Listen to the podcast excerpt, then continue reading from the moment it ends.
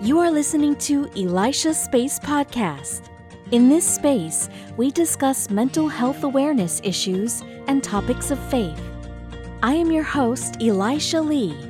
So let's get started.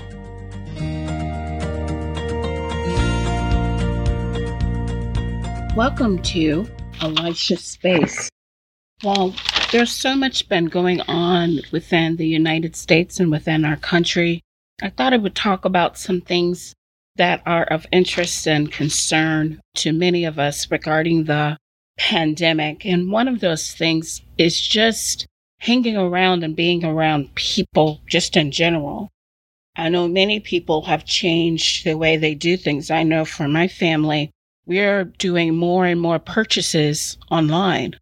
And because we're doing the purchases online, you know, we're not going to the stores like we used to. I know for Christmas, most of the purchases we made were using online stores and things of that nature, just because we weren't comfortable with going out and about right now. And also, just to be frank, there were times we just didn't feel like putting on our masks because sometimes that can be a bit much, you know, for us as well. So I thought I would talk about today the stress and how it can sometimes be uncomfortable to be around people who are dealing, you know, during this time of the COVID 19 pandemic that we're currently in. In a lot of ways, that's, you know, a lot of fear and anxiety that we're facing about this disease. And I recognize, just as you do, that it can be overwhelming. It can cause strong emotions, not just for us as adults, but also as our kids. So it's so important to just acknowledge that it exists and that it's there.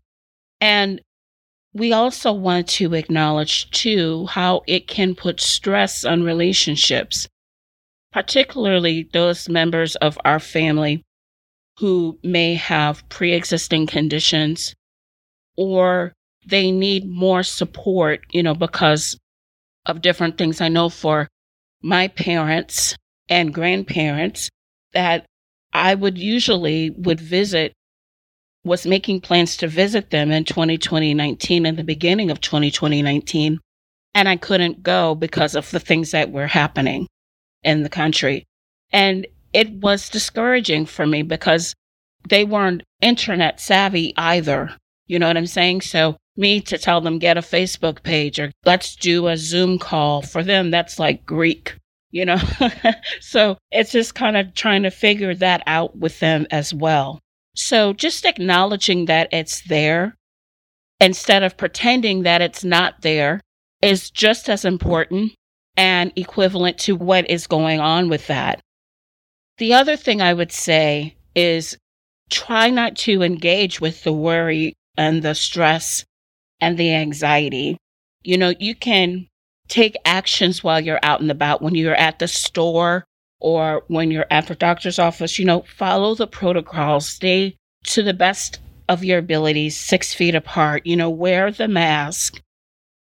But you could still visit them. You know, you can still do the hello and do the call. You can still do things so that they can stay connected with others because as people, we are social beings. But it's not a normal thing for us to be separated from one another. So I would also say to that is just to not put yourself in isolation. When you can connect with people, do so. But visiting people is going to look different than what it looks like now. I realize that we have a vaccine and I realize that there are things that we have in place but it's going to be a while before those items are going to be available to all of us. And even the idea of being comfortable with everything that is around us as well. You know, that's just what that is about. It's just being comfortable with even taking the vaccine. Some of us have some maybe anxiety and concerns about that. So I would say go ahead, visit your loved ones, if you have to talk to them, you know, you're on the sidewalk and they're on the steps, that's okay. But it's going to look different for right now until things get back to normal to what we are accustomed to. A lot of times we become anxious of things because we don't feel like we have control. So in this, if we're not feeling like we don't have control over how we can visit and things like that, do what you can control, handle what you can manage, and that will help some of those feelings to kind of subside a little bit because you've known in your heart of your hearts that you've done all that you can. And trust what you've done. You know, trust that you've done all that you can do and that you've handled all that you could handle in regards to that. And be at peace with it. Be at peace with that choice that you made. And that leads me to my other point of just being able to diffuse knowledge with the details. You know, that also helps with diffusing the fear and anxiety that you may be feeling about being around people. All death, any death, it is a tragedy. And COVID 19, it truly is a deadly disease. And I'm not taking anything away from COVID 19, not at all. It is a deadly disease, and any death is a horrible thing. And the symptoms that you experience are horrible as well. But let me just put this out there. If you take care of yourself, the chances are low that you would even catch this disease.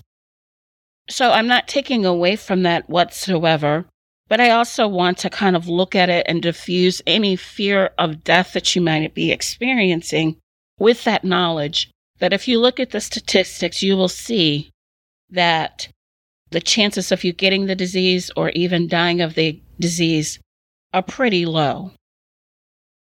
I also kind of wanted to mention to just to be careful with the fatigue of dealing with this. Anytime we're dealing with a situation or a circumstance for a very long time, there tends to be fatigue around it. And in the beginning of all of this, you know, we were doing many things virtually. And just the idea of staring at screens, it can become tiring. You know, our eyes were not created to stare at screens. You know, our eyes were created to engage in different things and we want to take advantage of the different things that are available to us. So if you need to take a break from the screens, do so. I understand that idea of being tired from all of this and I have empathy for you as well and being tired of going through this. There's such a feeling of loneliness because you're not talking with others as you've talked with them before. We're not spending time with one another as we are accustomed to doing. And because of that loneliness, we can have that anxiety, we can be experiencing fear, and even depression over the situation that we're currently dealing with. So, what I suggest that you do is put a time limit on what you're exposing yourself to that's kind of dragging you. It's important to know what's going on in the news right now, uh, particularly when it comes to news regarding the pandemic. But it can be like riding a wave. It can be a time where we're just trying to figure things out, process things, and move through it smoothly. So, what I suggest you do is put a time limit on the news. Recognize that it is literally riding a wave. You know, a lot of times the emotions go up and then they go down and they become a cyclical thing. So you will get through this. It's just riding the wave while you're dealing with it. The other thing that you can do is you can use scripture to help offset what you're dealing with. That scripture that to help offset what you're dealing with will assist and support you. And typically, there are so many scriptures that you can choose from when it comes to the idea of even dealing with fear. So, some scriptures that I tend to use that assists me when it comes to fear and anxiety when I'm having to deal with things if I want to diffuse is Isaiah 41:10 So do not fear for I am with you. Do not be dismayed for I am your God. I will strengthen you and help you. I will uphold you with my righteous right hand. Even knowing without a shadow of a doubt that God is telling me to not fear nor should I be dismayed because of who he is. And when you think about who he is, he is good, he is kind, he is gracious, he is loving. And he beside you, and he is a mighty God. He's never going to turn his back on you. He's never going to put you in a situation that you cannot handle. And he is sovereign. He knows the past, the present, and the future. And not only does he know the past, present, and future, he also knows what is happening today because he's already there in the past, present, and future. He has already gone before you and opened the door because of who he is. So there is peace in knowing who God is. It also says in that passage that he will strengthen and help you. Well, what else do you need? It says in the word, the joy of the Lord is your strength. So he will strengthen you by giving you more joy. You can rest in knowing that you'll be able to walk in his peace and he will help you. You will never be alone. You will never have to figure out a situation or a circumstance alone because he is there. And I will uphold you with my righteous right hand. Just that passage right there is so encouraging and brings so much hope because we know that He's not going to let us fall, that He's going to hold us together, that He will keep us and He will protect us. He will care for us. And no one cares for us, not on this earth anyway, the way God cares for us. He truly is a good, good God. I remember speaking with someone I will call her Sue. She has a very timid voice and she's very shy. And she was so anxious and concerned about the potential harm that she could bring to others, as well as what people could potentially be bringing to her, just by going out and about, by living her life, going to the gas station to put gas in her car, overly thinking about the what ifs of what could happen. That is not how God wants us to live. God does not want us to live in fear. He does not want us to live in a world of what ifs because we know that we can trust in Him. We know that He is a good, kind, and gracious God. And because He is a good, kind, and gracious God, we can trust in Him and we can have our hope in Him throughout everything that we deal with and throughout everything that we face because He is a good, good God. So during this time, take the time out to seek Him so that you can get to know Him better. Psalms 34, verses 4 through 5 says, I sought the Lord, and He answered me and delivered me from all my fears. Those who look to Him are radiant, and their faces shall never be ashamed. When we seek the Lord, He always answers us, and He delivers us from all those things that are concerning to us. He tells us to give Him our cares because He cares for us. So take that time in your one on one times with Him and let Him know your cares, your concerns, your fears, so that He can take them and restore them for you on your behalf and look to him because in his glory and, and all that is about what he is, he is a radiant God. And he will make it so no matter how the outcome comes, you will never experience any shame. And then I will discuss one more scripture just because it's just so good and so fun. I love the Word of God, don't you? Isn't He a good God? Philippians 4, verses 6 through 7.